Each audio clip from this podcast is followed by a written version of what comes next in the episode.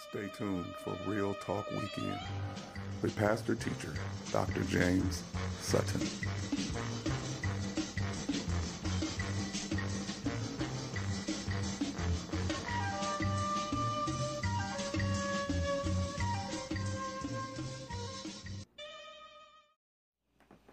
This is Pastor Sutton with uh, Walk in Truth Christian Fellowship Church and Walk in Truth Ministries. This is Real Talk Weekend. Basically, going over some of the things I went through this week. This week, as all weeks, are glorious in a lot of ways. Many challenges, many hurdles to cross, giants to slay. But God is really good. And He's really good all the time to the point that He's so good that it doesn't even register when He's good. He's just good. And whatever I consider good is relative to my circumstance or external experiences. Um, this week, wow, we lost a great man of God, one of our deacons, Deacon John Mayberry. May he rest in peace. One of the great things I liked about Deacon Mayberry was his whole attitude was about unity of the body and getting people saved. Um, you hear me talk a lot about the um, Americanized gospel and then the subsection, the um, African American gospel melded with prosperity and basically unsound doctrine. And what I mean by that is, is that it's hard to unify the body of Christ when there's so many different doctrines that are not bi- biblical. They're just simply not biblical. And the people are so inundated with these non biblical doctrines that they really can't tell. They run to the first thing that makes their flesh feel good and fits in, fits in with their psychological, emotional, economic, and social makeup.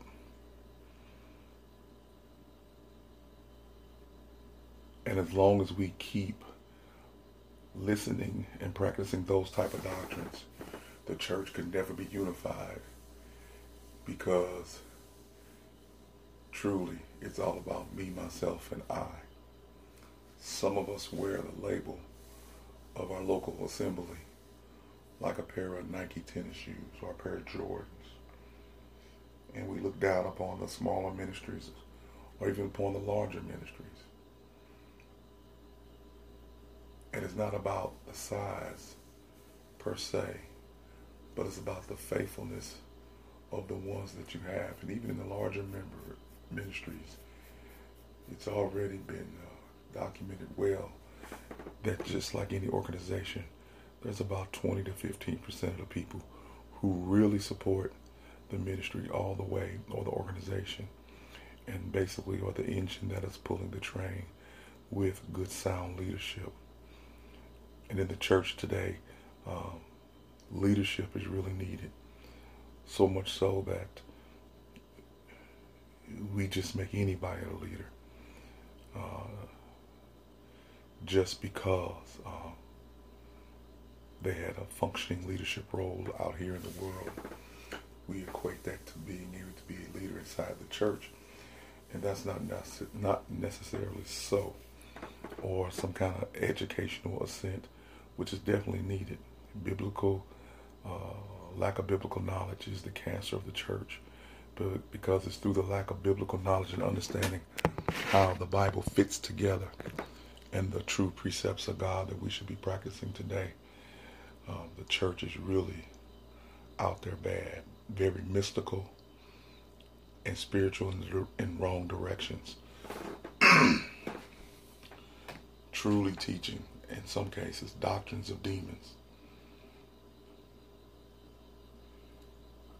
The doctrine of grace, the doctrines of mercy, the doctrines of atonement, the doctrine of Christ, all that's being ignored for a social gospel. And yet, we don't understand because of our teachings that in the Bible, if you look at it closely, nobody that came to Jesus had a come up in their social economic status. If anything, because they became a fervent follower of Jesus, they tend to lost their social status as Paul. And some decided to be secret followers of Jesus, like Nicodemus. Did not want to lose his social status, his religious status. So they were closet followers of Jesus, but followers of Jesus nonetheless. This week has been kind of interesting for me, and I'm sure for other pastors out there. And that, and that reminds me, you need to pray for your pastor. If you really love him, you need to pray for him because you can't imagine what he's going through on a day-to-day basis if he's truly preaching the word of God uncompromised. You have no clue. And let me tell you, it's more than a notion. And I want you to catch this. Some people say, why me? Why am I not chosen? Why I'm not the pastor? Why have you chose me? I've been here, you know, union job uh, theology. I've been here a long time. I deserve to be the pastor. But only a pastor will know what I mean by this. We're not saying why me or why not me. We're saying why me. Lord, I couldn't have asked for this. You know, no, I wouldn't wish this on my enemy because it's truly a calling and it's a great calling, but it is a burden. And it is light, but sometimes the burden does get heavy. And that's when we have to double down into our relationship with Christ. Pray a lot more, fast a lot more, seek brothers and sisters who are going through the same thing and traveling the same path but it does conform us into the image and push the remnant together. The challenges of the Western um, gospel. And what I mean by Western gospel is this. What we have in America and in a lot of places is a gospel that can be can't be preached in the poor places of the world when you're preaching about getting Bentleys and houses and cars and helicopters and clothes and rings and money, then you go to a place where there's no, they come to church with no shoes on. They still may eat one meal a week. That kind of gospel is useless, and it's not a gospel at all because even those people who are in that impoverished area need salvation, and so do the rich. But when you make salvation uh, centered around the prosperity of man, then that gospel can only be preached where that's most likely possible, which again, that's not the true gospel. Um, simply put, we have too many churches in America. And we definitely have too many churches in the African American community. Historically, we had the AME, Church of God of Christ, and the Baptist. And most preachers or, or men and women of God come from being affiliated loosely or uh, intimately with those organizations. And now we have non-denominational, which is another denomination. Uh, most non-denominational uh, organizations take a little bit from here and a little bit from there, and depending on the founder and the pastor, um, they will it'll be like a mulligan stew. You know, Baptist Costal, Baptist Lutheran, Baptist AME, AME Costal. It just depends on uh, what the founder's flavor is. But what I find generally, and, and we're not denominational, but what I find generally is the lack of discipline when it comes to scripture, uh, really non-contextual interpretation of scripture.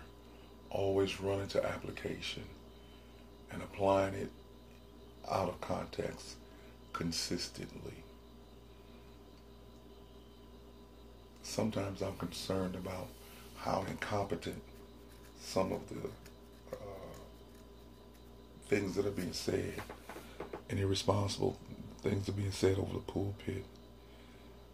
And somehow or another, we've gotten to the point where it's a virtue not to say anything about nothing that's going around in the church, even scripture itself. It's whatever you want to interpret it as. And the Bible clearly says it's not left to private interpretation. Uh, yeah, I think more private application. You know, that's why I talk about it's like peanut butter. Peanut butter is a spread, and it's meant to be in context. It's meant to be put on something and eaten. And if I would take that jar of peanut butter and get a spoon and start putting it in my head and put it on my bottom of shoes, it's still peanut butter. But my my interpretation of what I need to do with it is wrong. But if I still say it's peanut butter, my interpretation is right. My application may be skewed, but my interpretation is right. Well, with the Word of God, we have people who have skewed interpretation, and their application is just as strange. And I guess I say all this to say we have to get back to the Bible. We really do. We have to start going back to where Paul said, Timothy, you teach faithful men who would teach other faithful men. Um, the different social agendas that are going on inside the church today are not biblical. And the sad part about it is most of the people who are teaching social agenda in church, whether it's the homosexual agenda, whether it's the African American agenda, whether it's the feminist agenda, it's not God's agenda inside the church. They know it. They have succumbed to the culture. You know, we want men to stand up, but yet and still, they are being castrated left and right inside the churches, and therefore they carry that castration out into the world. Um, we blame our women, and the women blame the men, especially in the African American church, as why it is, it is the way it is. But what we've done is false prey to the outside pressure of them defining our roles in life and therefore we've gotten away from what the roles of the Bible, the roles of the Bible, let's say that a man and a woman should have, and not say they're equal in spirit, equal in talent, equal in everything. But God is still going to hold that man responsible. And then when he's not responsible, then the woman cries out and says, There's no men. But in essence, what we've done is the man and the woman have become their enemies because of society and its agendas. And now families or whatever it is, you know, and, and, and we have the legalization of everything. And pedophilia is going to be legalized eventually, and so is bestiality. In America, again, we're on our way down like Sodom and Gomorrah. We're not a Christian nation. We're a nation with Christians in it and uh, with many different doctrines, many different things being taught. And it's difficult.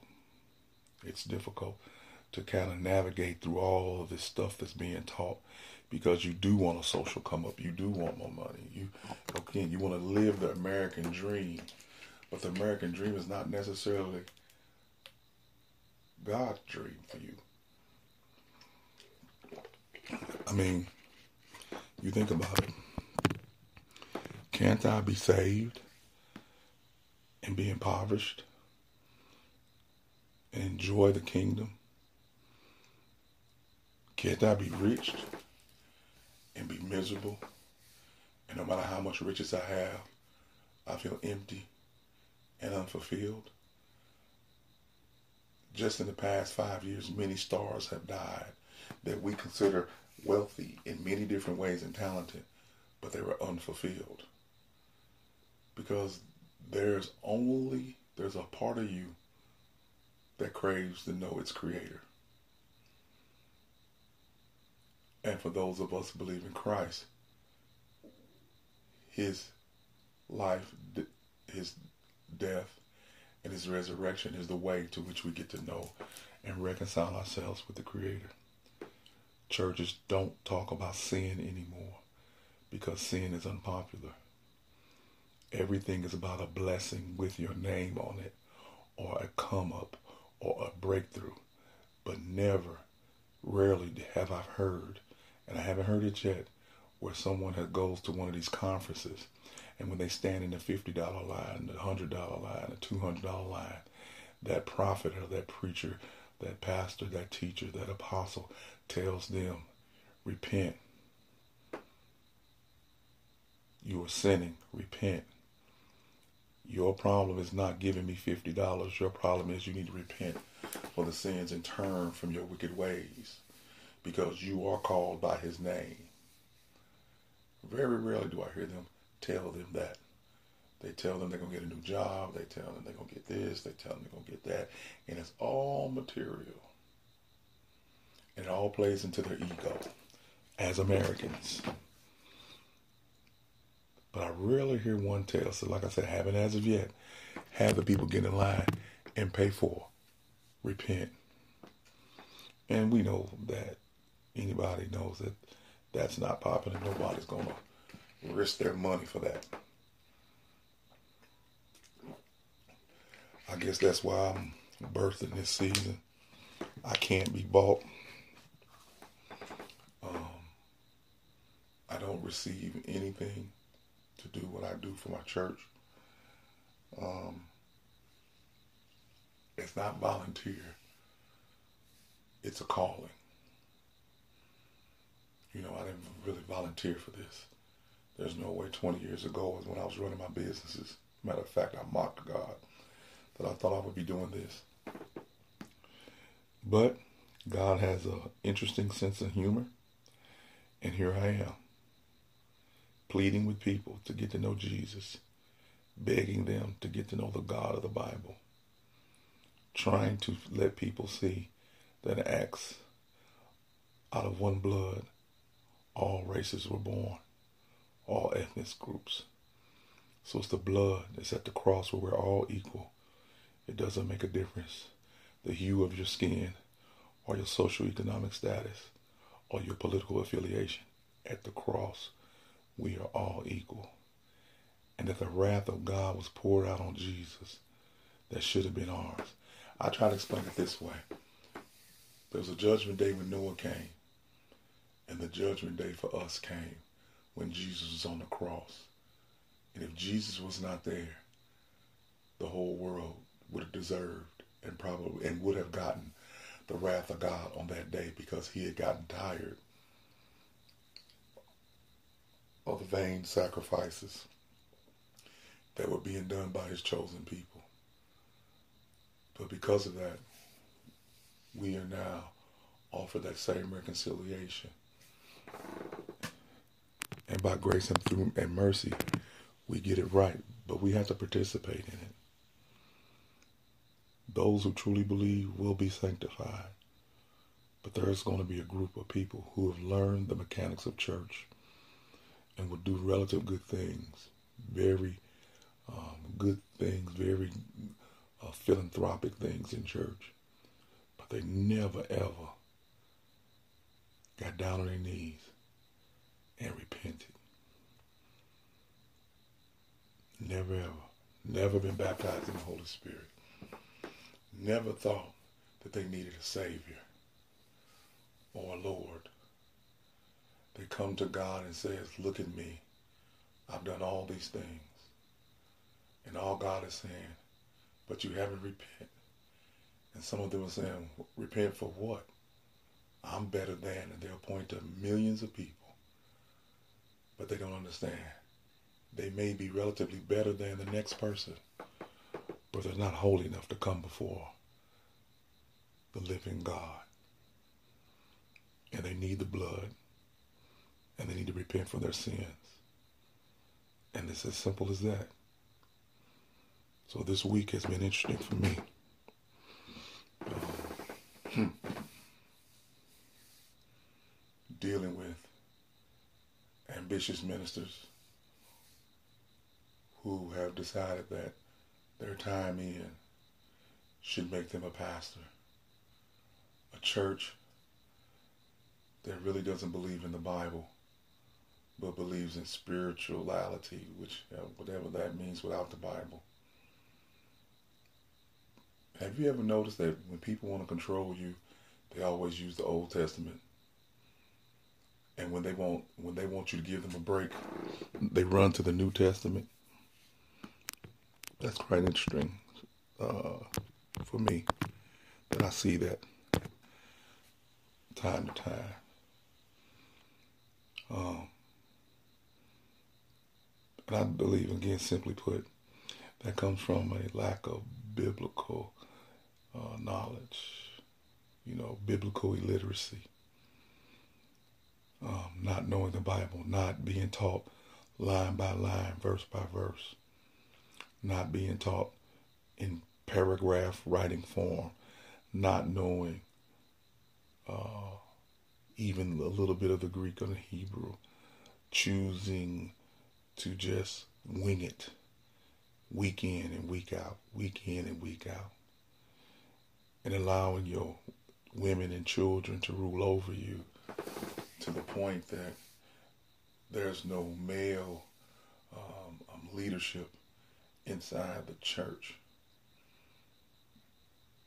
And the precious females that are godly women are pulling double duty and doing the best they can, and most of them are doing excellent. But where's the man? Where's the man? And as a man myself, I wouldn't want to join a church where the man had been castrated. I don't see any power. I don't, don't see any love. Men need to be out on the front line, preaching to the world, telling people about God in love, showing more love. But that's another story for another time.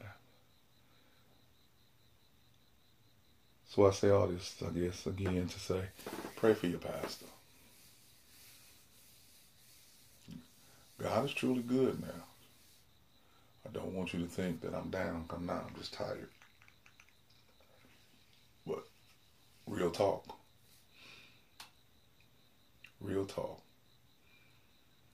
Sit down and have a discussion with your pastor. A real discussion. Not that one would you give them all these grandiose words and man of God and all this, that, and the other. Man, sit down and talk to them for real. Real talk.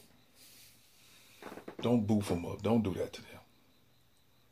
Some of them can handle it, and some run with it, and you're creating a monster. Just sit down with your pastor as your leader and have a discussion with him about his vision. And look for words like unifying the body, teaching the word of God. And there's nothing wrong with being socially active, don't get me wrong. But that has to be put on the back burner to saving the souls or in conjunction with that. I believe in education and I believe in biblical education. I believe those who are chosen and want to go to seminary should go. And those who don't decide to go, don't go. But one should not put the other down because one is not elevated above the other because each one has a measure of grace. See how that balances out? But when you get the uneducated, unseminary trained pastor up there talking about you don't need it, and then you get the seminary trained pastor talking about you do need it, and it seems like they're antagonistic against each other, how is that unifying the body? both of them would not have anything without the grace of God pouring into them anyway. So these are the things that I think that you should look for in the church. Look for true unity. Look for churches that restore people caught in a uh, in a fault. Uh, Galatians six and one. I mean, really restoring people, dealing with it, but restoring people, practicing Matthew eighteen when there's a real problem in the church, and a plurality of leadership.